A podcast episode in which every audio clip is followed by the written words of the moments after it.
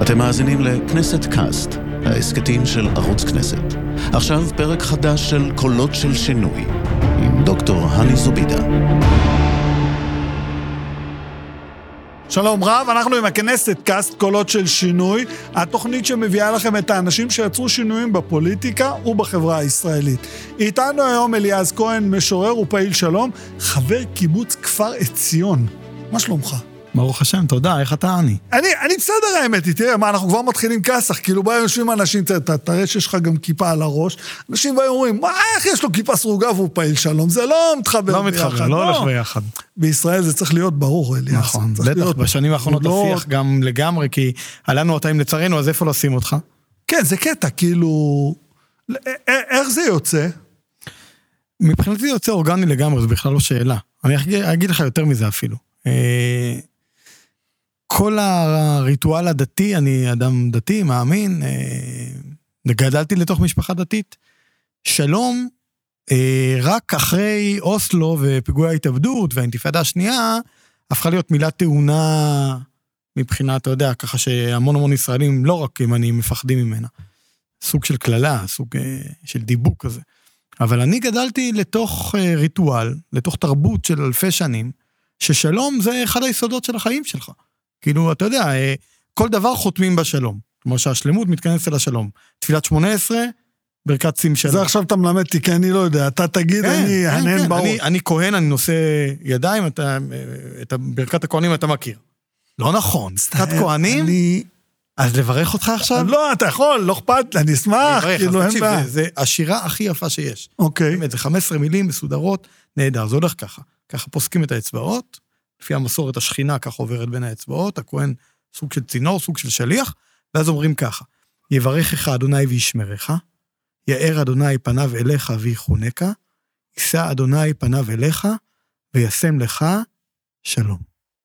כלומר, כל התפילה הזאת... זו ברכת הכהנים? זו ברכת הכהנים. אוקיי. כל התפילה הזאת מתנקזת, התפילה היפהפייה הזאת, שבת אלפי שנים, אתה יודע, מצאו, יש לה עקבות בארכיאולוגיה, זה לא רק מיתוס, הכל מתנקז אל השלום. זה, עכשיו, מבחינתי, שוב, זה לא רק לא סתירה, אני חושב שגם בתוך, אם אתה בוחן את שדה השלום הישראלי, מי שנותן היום, מי שמזרים דם חדש לשלום, לעשיית שלום, לא רק דיבורים אופפים כאלה, ממש לעשייה, לא רוצה להרתיע פה את מי שיצפה בנו, אבל אני אומר לך, אני עכשיו, בשנים האחרונות, זה כמעט 20 שנה כבר, עוסק מה שנקרא בשפיר ובשיליה של הסכסוך הישראלי-פלסטיני. אתה יודע, אני צריך להיאבק, לפעמים מול שרי ממשלה, מול קבינט, כן, מול ליברמן בזמנו, לשחרר גופה של ילד פלסטיני שאנחנו מחזיקים במקררים. זה מזעזע, אני אומר לך, זה דברים שרודפים אותך בלילות. אני מסכים איתך. ואין שום סיבה שנחזיק, זה אפילו לא היה תוך כדי פעולת טרור. בסדר? זה פשלות שאנחנו עושים, ואחרי זה עוד מוסיפים חטא על פשע, ולא נותנים את הגופה שלו לקבורה, וגם שוללים מכל המשפחה שלו אישורי עבודה. עכשיו, אני מתנחל, אני עוסק בזה. אני ואני לא לבד, יש מעגל גדול מאוד, והקמנו גם מרכז שנקרא שורשים, ג'ודור, ויש לו כבר סניפים ברחבי יהודה ושומרון, כבר 4 סניפים, הראשון היה מה שהקמנו לפני 8.5 שנים בגוש עציון, והדבר הזה לא מדיר שינה מעינינו, לא נתן לנו לפעמים באמת לישון ולאכול ולשתות באופן סדיר, כי אנחנו, יש לנו פרטנרים פלסטינים חזקים, ואנחנו כל הזמן שואלים אותם, למה אתם זקוקים? והם שואלים אותנו, למה אתם זקוקים? ויש שותפות מאוד. עכשיו, שלום זה לא רק פיסת נייר שחותמים עליה בסוף. למדנו את זה על בשרנו. כן, למדנו את זה על בשרנו. צריך להכין את השטח, את הלבבות, את התודעות, של שני העמים, שכשתהיה הנהגה מספיק אמיצה, ואגב שיהיה להם רעיון מספיק טוב, תכף נדבר רעיון, חכה. אז יהיה על זה על מה להתבסס, שזה לא יקרוס ויקריס את שתי החברות. אבל תשמע משהו, לפני שאתה הולך לשם. זה לא סתירה, אתה מבין? כלומר, שכל פעם שואלים אותי, אז מה? כן, אני פעיל שלום, זה הכי טבעי לי שאני... ברמה הבסיסית כשאני ואתה מדברים, אנחנו מכירים, צריך להגיד, ראיינתי אותך לפני, ואני גם קורא את הספרים שלך, אבל ברמה הבסיסית, אני מתאר עכשיו, נולד פתח תקווה, גדל באלקנה בשומרון, היישוב הראשון בשומרון, צריך להגיד, אוקיי, חלק מהקמת גוש אמונים. ההורים יותר. אני נסיתי... משפחה, ברור שאתה צעיר מדי, אתה אליט 72, אתה יותר צעיר ממני. גדל באלקנה, התחנך שם ציונות דתית לאומית. ישיבות. כל מי שאני אומר לו את הפרופיל הזה, הוא אומר לי, זה ימין, הארדקור, הארדקור, כן. מצד שני, אתה יודע, ואז אתה אומר, יש פה כן דילמה, אתה לא יכול להתעלם ממנה. אתה משורר, אתה איש רוח, אתה גם כותב דברים שהם פילוסופיים, יש בך המון צדדים, אבל בתכלס, כשאני מסתכל על החברה הישראלית, אתה מולי, אוקיי, נשים שנינו שקים על הראש, טוב, קצת קשה, כן. אני רוצה שגם יראו איך אנחנו נראים, אם נמחק את הפנים, נשאיר רק, אתה יודע, הסימנים, כן, כן. כל אחד מאיתנו משובץ חזק במקום וגם, ברור. מקטלגים, אבל אני חושב שגם, גם אתה, כשאתה בוחן את ה... לא דווקא השקפות, אבל גם השקפות וגם פעולות שלך, ואתה גם אקטיביסט, אתה לא רק חוקר, ולא רק איש טלוויזיה, אז כולנו נמצאים ברצפים, בסקלות. אני מסכים איתך. והשיטה הזאת של המגירות שתוקעות אותנו, קודם כל זה פרימיטיבי נורא, זה מגביל נורא, אנחנו הרבה יותר פלואידים, הרבה יותר היברידים מהדבר הזה. אבל תסכים איתי היום, שכשאתה בא לדבר עם אנשים, אפריורית, שאתה נכנס לחדר, מי שאתה, זה כבר 60% מהסיפור. נכון. ושם אתה נתקע. אבל זה חלק מהטרגדיה שלנו. ברור, ובדיוק על זה אני רוצה לדבר. אז אני חושב שאנשים כמונו, ובכלל אנשים שהם קצת ויטליים ועירניים, ולא נכנעים להגדרות החיצוניות, הם מבינים שצריך לחלץ מהטרגדיה הזאת, ולרפא אותה, שוב, לא באופן תעמולתי. אחרי שאתה נפגש עם החבר'ה שלך, הרי הבדיחות תמיד מתחילות ככה, דוס מהשומרון, נכון. נכנס עם הערבי, כן. ושמאלנית מהאוניברסיטה העברית לבר, הרי זה, בחייך, אנחנו יכולים לעשות פה סטנדאפ, הרי זה ברור, ויש פה איזה משהו, בייצור הזה של השבירת דיכוטומיה, כי זה לא פשוט, תשמע, אני לא יודע מה עובר עליך ביום יום, אני לא יודע מה אנשים אומרים לך, אתה נוגע עכשיו בנקודות, ברור שיש נקודות כואבות, לחיות עם סתירות פנימיות, סתירות זהותיות, זה דבר מורכב, ברור שזה, אני מרגיש או נבניתי לדבר הזה, הוכנתי לדבר הזה, גם מהבית שבו גדלתי, כלומר,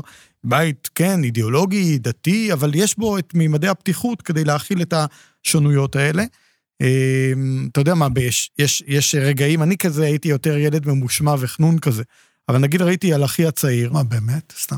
כן, את המרידות עשיתי מאוחר, אתה יודע. לא שואלים את המשפחה שלך, תגיד, מה התקלקל לי? מה קרה שם? אתה אומר לי, תפילה. ההורים שלי מדי פעם כן נשאלים, כאילו, מה הסתובב שם? אבל גם הרבה מעריכים. אבל נגיד, אני ראיתי על האחי הצעיר, שבגילי הנערות הוא כזה, אתה יודע, זיפזפ עם הדת. אז זה לא שזה לא היה אישיו, אבל הייתה יכולת החלה בסופו של דבר. ואני חושב שהדבר הזה המחל הזה, הגמיש יותר, שאגב נמצא יותר במה שאני מכיר, במשפחות מזרחיות יותר מאשר אצל אשכנזים, הרצף, לקבל את זה שזה לא, הבנתי. לא או זה, ואז אתה מעבר לגדר, ואתה כאילו הורדת את הכיפה, אז אתה תלוי גם איזה תרבות לדעתי, תלוי מאיפה הם באים, כי אצלנו, העיראקים למשל, יש במשפחה שלי דתיים מאוד, ויש קומוניסטים מאוד. וואלה, נכון, העיראקים באמת, אז יש רצף כזה שהוא די ברור, ואז כששואלים אותי תמיד, פעם אחת באתי ואמרו לי, תגיד, איך היה שישי בבית אבא? אז הייתי אומר, מוציאים את השולחן, שמים מפה, מחלקים קלפים, מוציאים אלכוהול וזה. כאילו, לא היה, אין לי, במובן זה כששאלת אותי, גם אמרתי לך, אני לא יודע, תשמע, אליאז, אני לא, יש לי חברים דתיים, כאילו, אם אנשים חושבים שאני, בגלל זה שיש לך כיפה על הראש, או שאני עיראקי, אז הקונספטים לא עובדים, כן. ואולי זה יותר קל לי, כל החיים שלי לבוא ולקבל אנשים טאבולה ראסה, כמו שהם, וואל. לא מעניין אותי, בוא נדבר על זה, מצד שני, כאילו, אני חושב על זה, אתה חי שם, הילדים שלך, המשפחה, אנשים רואים אותך, מה, הם לא עוקצים, הם לא... יש כאלה שעוקצים, יש כאלה שמצטרפים, ששואלים איך... שזה מדהים. איך מצטרפים, זה נמצא, הפתיחות הזאת נמצאת יותר אצל הצעירים, כלומר, בני הדור שלי... וצעירים יותר, נגיד בני, אני עצמי, כמו שציינת, גדלתי אומנם בפתח תקווה, אבל רוב הילדות שלי הייתה בשומרון. גם אני גדלתי בפתח תקווה. בואו לא נספר על זה, זה לא גר, סתם. לא, אני, אחלה פתח תקווה, השנים שלנו היו שנים אחרות. איפה גדלת בפתח תקווה? בברנדה. וואלה. אז אני גדלתי למטה, ליד, בשכונת רמת ורבר, יד לבנים, אחרי זה נבוא. יד לבנים. ואחרי זה הייתי בבן גוריון. וואו. כן. בן גוריון התארחתי פעם כמשורר, כאילו וואלה, לא, זה בית ספר לא רע, אני הייתי גם, המחזורים הראשונים של האינטגרציה, היה קשה. וואלה. היה קשה, פתח תקווה הייתה עיר קשה, היה קור של ציונות דתית, נכון, בתוך פתח תקווה, גם בברנדה, ואז בכפר אברהם הישנה שזה נקרא, ליד פג'ה שם, נכון, היה, והיו מלא חברים, כאילו היה מלא ממשקים, אז לא הבנו בכלל מה הקטע, כאילו, אוקיי, יש להם כיפות על הראש, ביג דיל, הם היו באים עם אופניים. זה לא הייתה מלחמת התרבות, או הזהויות שיש, ולא, החוויה הייתה גם שאנחנו לא מאיימים או מאיינים אחד את השני. לא, שחקנו כדוריד ביחד, שחקנו כדורגל, רק ידענו שבשבת, הדתיים הטובים לא באים לשחק, וזה היה מבאס. כן. בגיל מסוים, בגיל 13 הם הפסיקו לבוא לשחק. וואלה, למרות שאין איסור לשחק כדורגל. נכון, אבל הם הפסיקו כי היה שבת, זה לא באווירה, אל תשכח, גם הולכים ברגל, היינו הולכים למגרשים, זה לא היה כזה פשוט, וזה האווירה של שבת וזה, אבל נשארנו חברים. אבל תראי, כל ה... יליד איזה שנה אתה? אני 66. 66. אז כל התקופה הזאת, כלומר, אני ניקח את ה-70s, כן? כל ישראל נראית אחרת, כל מדינת ישראל נראית אחרת. כאילו... זה נכון, אבל מה קרה לנו? כאילו, זה מבאס אותי. אני קורא את השירה שלך, אוקיי? צריך להגיד, הספרים שלך נמצאים אצלי בבית, אני, הבת זוג, הילדים. אני קורא את השירה, אנחנו מעיינים. זה לא שיבוא מישהו יגיד, זה דוס וזה חילוני. זה לא בהכרח ההלבשה הזאת, אתה מבין? מה קרה? במובן שאתה מסתכל על זה מהצד, אתה בתור מישהו שעבר, גם אני לא, אני חושב שאני פחות עברתי חוויה ישראלית ממך. כאילו, כי אני, אמא שלי, ספרים באנגלית, מובי דיק, ו-Tale of Two Cities, ותיקה. אתה בעצמך גם מובי דיק באנגלית? כן. וואו, עכשיו אני מקנא בך, אני. וואלה. מה זה, יצירת מופת? כן, מגיל צעיר. אז אני רק בעברית, אתה יודע, זה תיווך כבר זה. אני מגיל צעיר, באנגלית, מקור, אמא שלי הכריחה אותי, ותמיד הייתי ככה וזה, ופחות, כאילו, תמיד אומרים לי חסמבה, אני לא ידעתי שחסמבה זה חבורת סוד מוחלט, בהחלט עד גיל 24. יצאתי עם מישהי ואמרתי, זה חסך ישראלי, כן, מאוד. לא, לא. אגב, לא ספרות מופת כל כך. ברור, ברור, ברור, אבל גם לא קראתי. נכון, נכון, נכון. וזה עוד הפלמ"ח, כאילו, כן. אבל יש משהו בחוויה שלך, שאני קורא, אני מקנה ולא מקנה. אתה מבין מה אני אומר? כן, לגמרי. אתה... בכל מקום... כאילו, עברתי את המסלול הישראלי, כן, גם בצבא לא הסתדרתי, בגלל שהייתי כאילו אקסטרני. איפה היית? לא משנה, עשיתי צבא. לא הסתדרתי, היו 3 שנים רעות מאוד. וואו. כן, לא הסתדרתי. זאת אומרת, בשישי, כשהיו אומרים, אוקיי, נעשה קידוש, אז אני תמיד מגיע אחרי.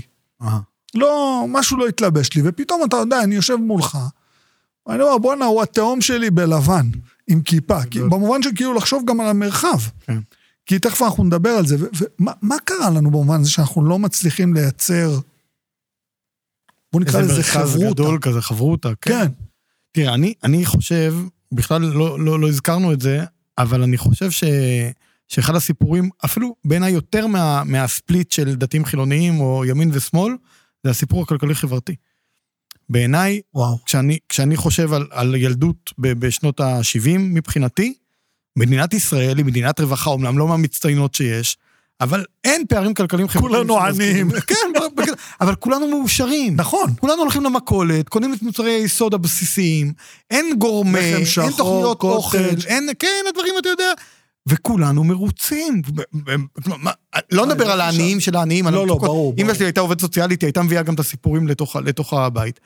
וגם אני נהייתי בעקבות העובד סוציאלי, אבל בגדול, אתה יודע, במיקרו, לא היה את הסיפור של העשירונים, כמו שאנחנו מדברים עליהם היום, לא היה את האושר מנקר העיניים והמגעיל הזה, תסלח לי, גם לא הייתה, גם ההיפר התעשרות הזאת, נגיד של בועת ההייטק, כן? שהיא בסוף תתפוצץ והיא תקרוס על כולנו, כאילו, וזה, כרגע כולם, זאת השאיפה, שאיפה ישראלית, להיות סטארט-אפ ניישן, כאילו. גם המשפחות העשירות לא היו בתקופתנו. נכון. הם לא היו כאלה. לא היו דומיננטיות, גם המדינה לא הפריטה את עצמה לדעת. נכון. ולא מכרה במחירת חיסול.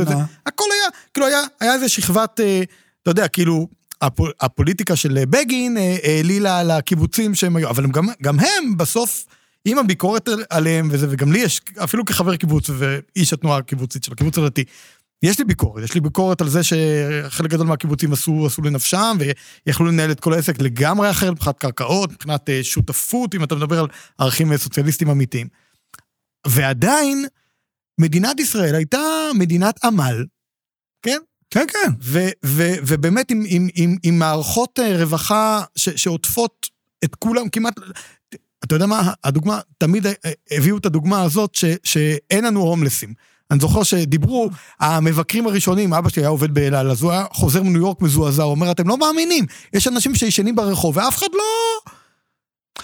כמה הומלסים יש עכשיו? כשאנחנו הגענו לארץ ב-71, לאבא שלי אמרו, 3 דברים לא תהיה לך בעיה בארץ. תמיד יהיה לך בית, תמיד יהיה לך אוכל, ותמיד תהיה לך בריאות. זה מה שאמרו לאבא שלי, 71.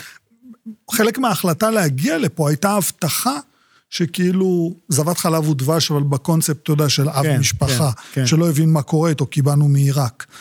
אז אמרו לו בית, אוכל ובריאות. מה שהיה נכון דרך אגב.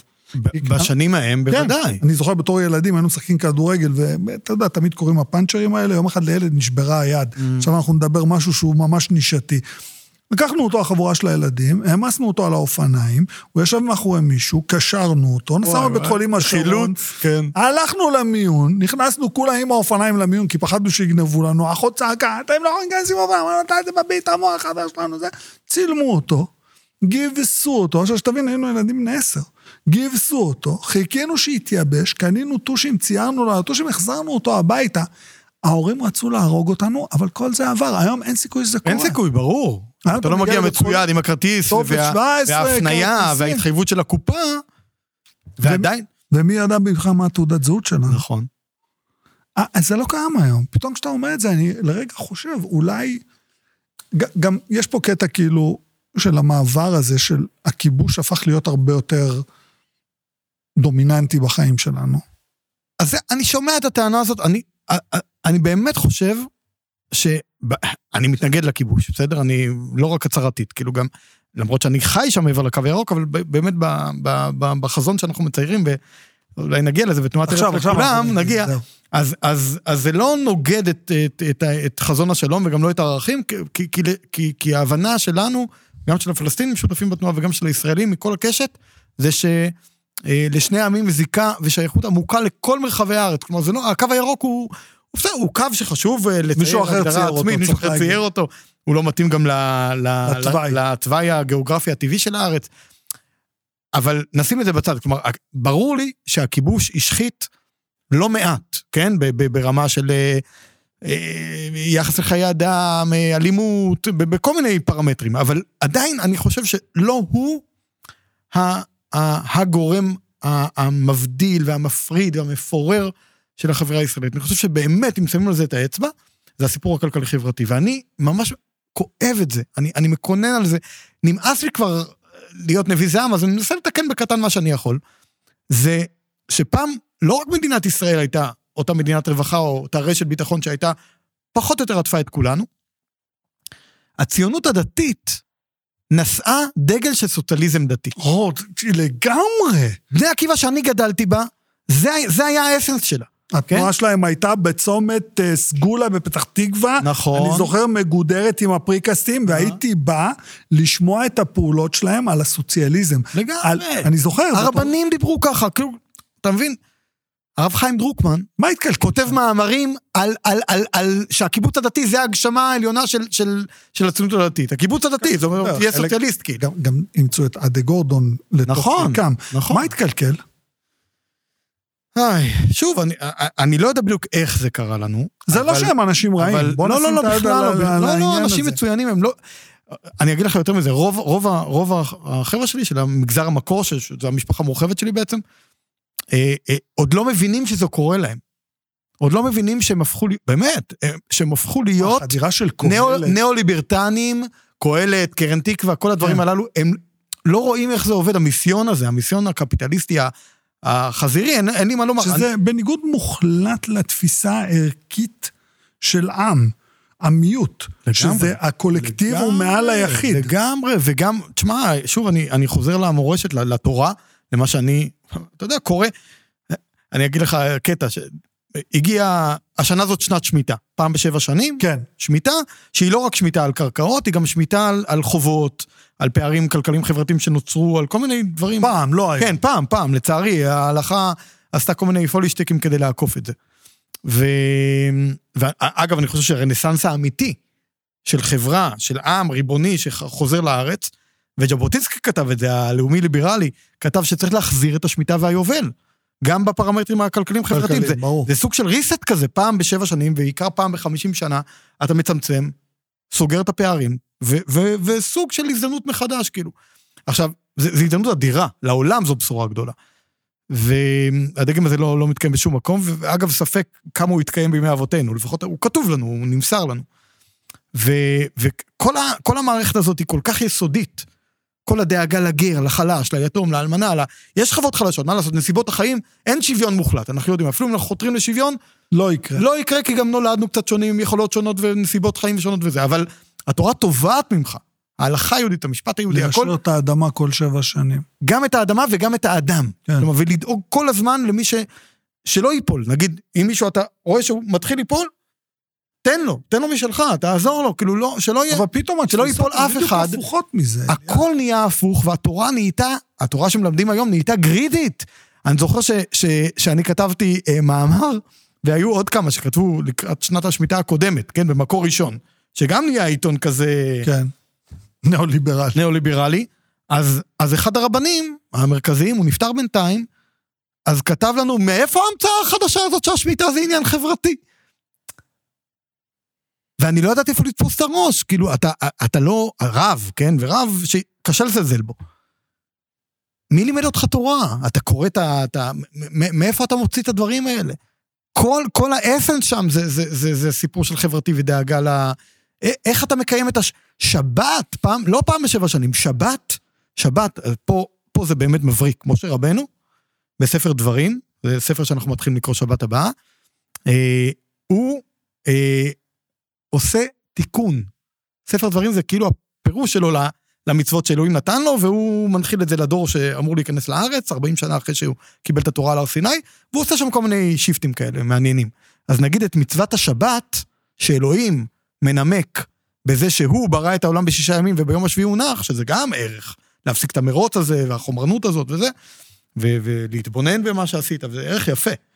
כרמן אני יכול להגיד לך, אני לא יוצר בשבת, אבל זה ערך שאני דואג לעשות לי מדי פעם שבת, באמצע ימות החול, כי אחרת אתה לא יכול למלא מצברים, כן, אתה חייב לקחת את הפרספקטיבה. אז משה אומר, בסדר, הסיפור של הבריאה הוא תיאולוגיה נחמדה וזה, אני אספר לך מהסיפור של שבת, למען ינוח שורך וחמורך, וינפש בין אמתך והגר.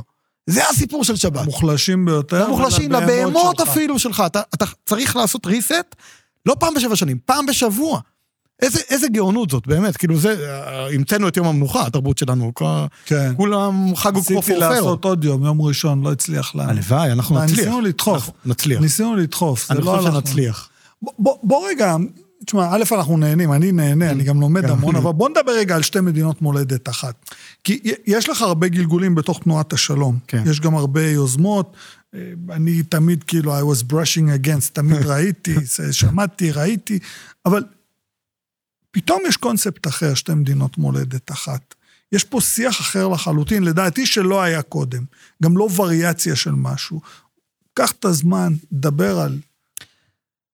אז קודם כל, התנועה שלנו היא כבר בת 10. כן, לא. היא גדולה, כן, אז זה כבר משהו שאנחנו בעצמנו, וואו, כאילו, וכיוון שזה לא רק איזו קבוצה של כמה ישראלים שמדברים עם עצמם, כי נורא אוהבים ישראלים לדבר עם עצמם ולחלום על פתרונות, בלי לשאול פלסטיני מה הוא רוצה וכל זה. זה בדיוק הקטע הזה שמדברים על יחסי דתיים חילוניים, אבל החילוניים מדברים לבד, והדתיים מדברים לבד. וכל אחד יוצר את האוטופיה או דיסטופיה שלו. ואז הם באים נפגשים אחרי איזה חצי שנה שכל אחד דיבר לבד, ויש כסח לא נורמלי.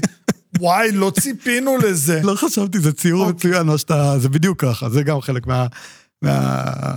מה שקרה לנו, מהקונספט, כן.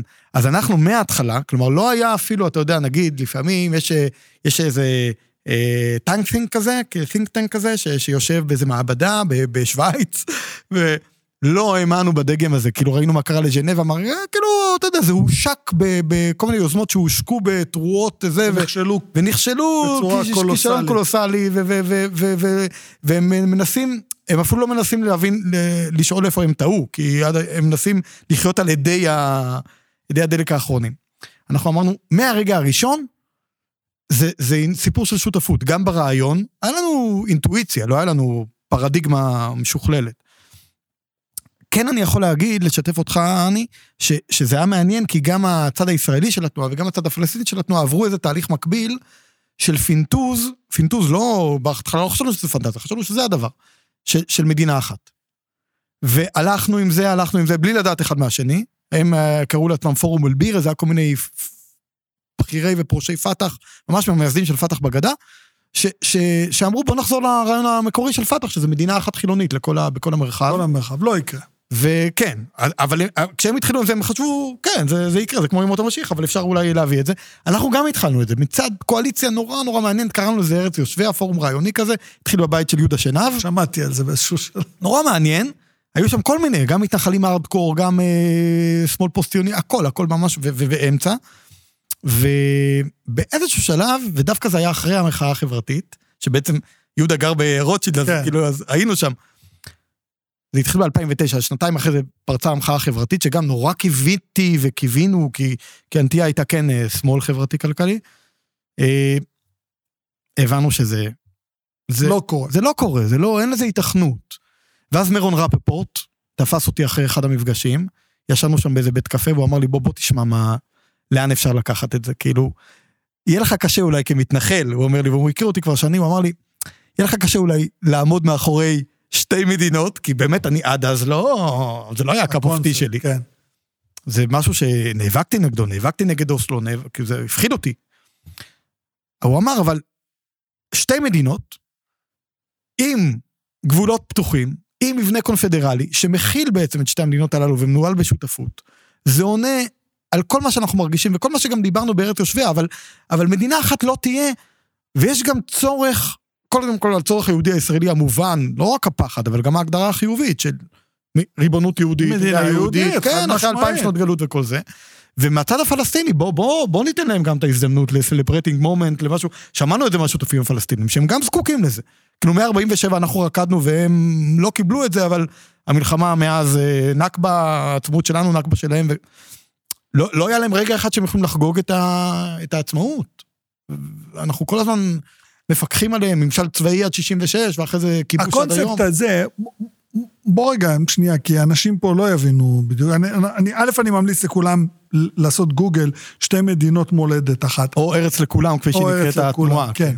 ואתם מציעים בעצם, במרחב הקיים, מהים עד הירדן, אנחנו לא רוצים להיכנס לתרקית דיפלומטית לירדן, לייצר מולדת אחת לשני עמים, נכון. עם שתי מדינות ריבוניות, דמוקרטיות, שכוללות מנהל אישי וציבורי ובריאותי וחינוכי וכו' וכו', אבל הגבולות פתוחים. נכון. זאת אומרת, יהיה אפשר לנוע, אני אוכל לנסוע לבית לחם.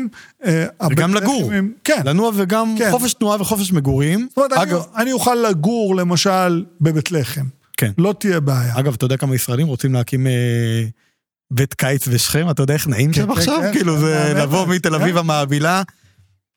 הקונספט הזה, עד כמה הוא יכול להתנחל בלבבות של הישראלים? אני גונב... כן, את הסלוגן המפורסם.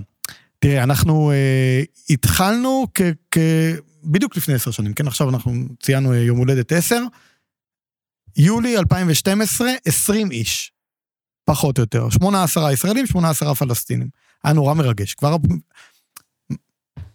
אני יכול לשתף אותך, אני כמעט דומה עכשיו מהתרגשות, באמת, כאילו שואלים אותי, אתה יודע, שאלת גם מקודם, כל המלעיגים, כל המקטרגים, כל הזה, אז נגיד, האלה שנוטים לי חסד, אומרים, אתה משורר, נאיבי, מעופף, למרות שאני מאוד עם רגליים על הקרקע, האלה שפחות אומרים, אתה מחליש אותנו בכל הדבר, אתה מחליש אותנו לאומית, אותנו הזה, אתה יודע, אתה בוגד, היו גם דברים כאלה.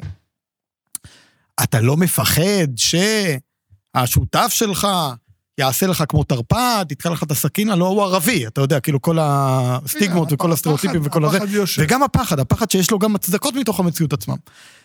ואני ניסיתי, דווקא לכבוד היום הולדת 10 הזה, אני חזרתי למפגש הראשון, והייתה לי שם, איזו ודאות שהיא גם רציונלית והיא כמו התגלות מיסטית כזאת, שאתה יודע שיש איזה רגע שאתה יודע, הנה זה, הרגשתי את זה כבר, טעמתי את זה, אף אחד לא יוכל לערער אותי בקטע הזה, כלומר, יהיו משברים, יהיו אתגרים וזה, אבל אני יודע שהגרעין, הפוטנציאל קיים, שיש פרטנר פלסטיני, מה שרוב הישראלים חושבים שיש פרטנר. הרגשתי את זה במפגש הראשון כבר, ברגע שהוא הכיר בשייכות שלי בכל הארץ, אני ידעתי שיש לי על מי לסמוך, אני יכול לרוץ איתו עכשיו, ולא משנה שאחרי שנתיים פרצה מלחמה בעזה, ולא משנה שאתה יודע, חטפו נערים והרגו את מוחמד אבו ח'דיר ואת כל... זה יקרה, לא משנה, אם נהיה טיפשים כמו שאנחנו, אז זה יקרה יותר שנים ממה שאנחנו מקווים, ונמשיך לשפוך דם אחד של השני, ונמשיך לשפוך מחירים של טראומה וכלכלים. אבל תחייב לתת לי משפט אופטימי, כי אנחנו מסיימים. לא, אני אופטימי, ברור לי שזה קורה. שזה לא יקרה. ברור לי שזה קורה. תן לי את הספר האחרון שלך, בבקשה. אני רוצה להגיד לכם משהו, תראו, דיברנו פה חצי שעה, אני ואליאז, כאילו זה קטע. כאילו אליאז כהן, הוא משורר שווה. נכון, צריך להגיד את זה. תודה רבה. ערכתי אותך גם על הספר. כן. צריך להגיד. ולא כדי הקורונה. כן, ולא דיברנו מילה אחת על השירה שלו, שהיא מדהימה. אני הקראתי גם שיר מתוך הספר שלו, הוא בבית, נמצא אצלי. הנה, תסתכלו. אז אני רוצה להגיד לכם תודה רבה שהייתם איתנו. תודה לך, אליאז כהן, שהיית איתי, נהנתי מאוד. עוד כנסת קסקולות של שינוי, תחפשו שתי מדינות מולדת אחת, וגם את השירים של אליאז. כדאי לכם. יכולנו להמשיך לדבר, אה? בטח. זה מדהים. תודה רבה.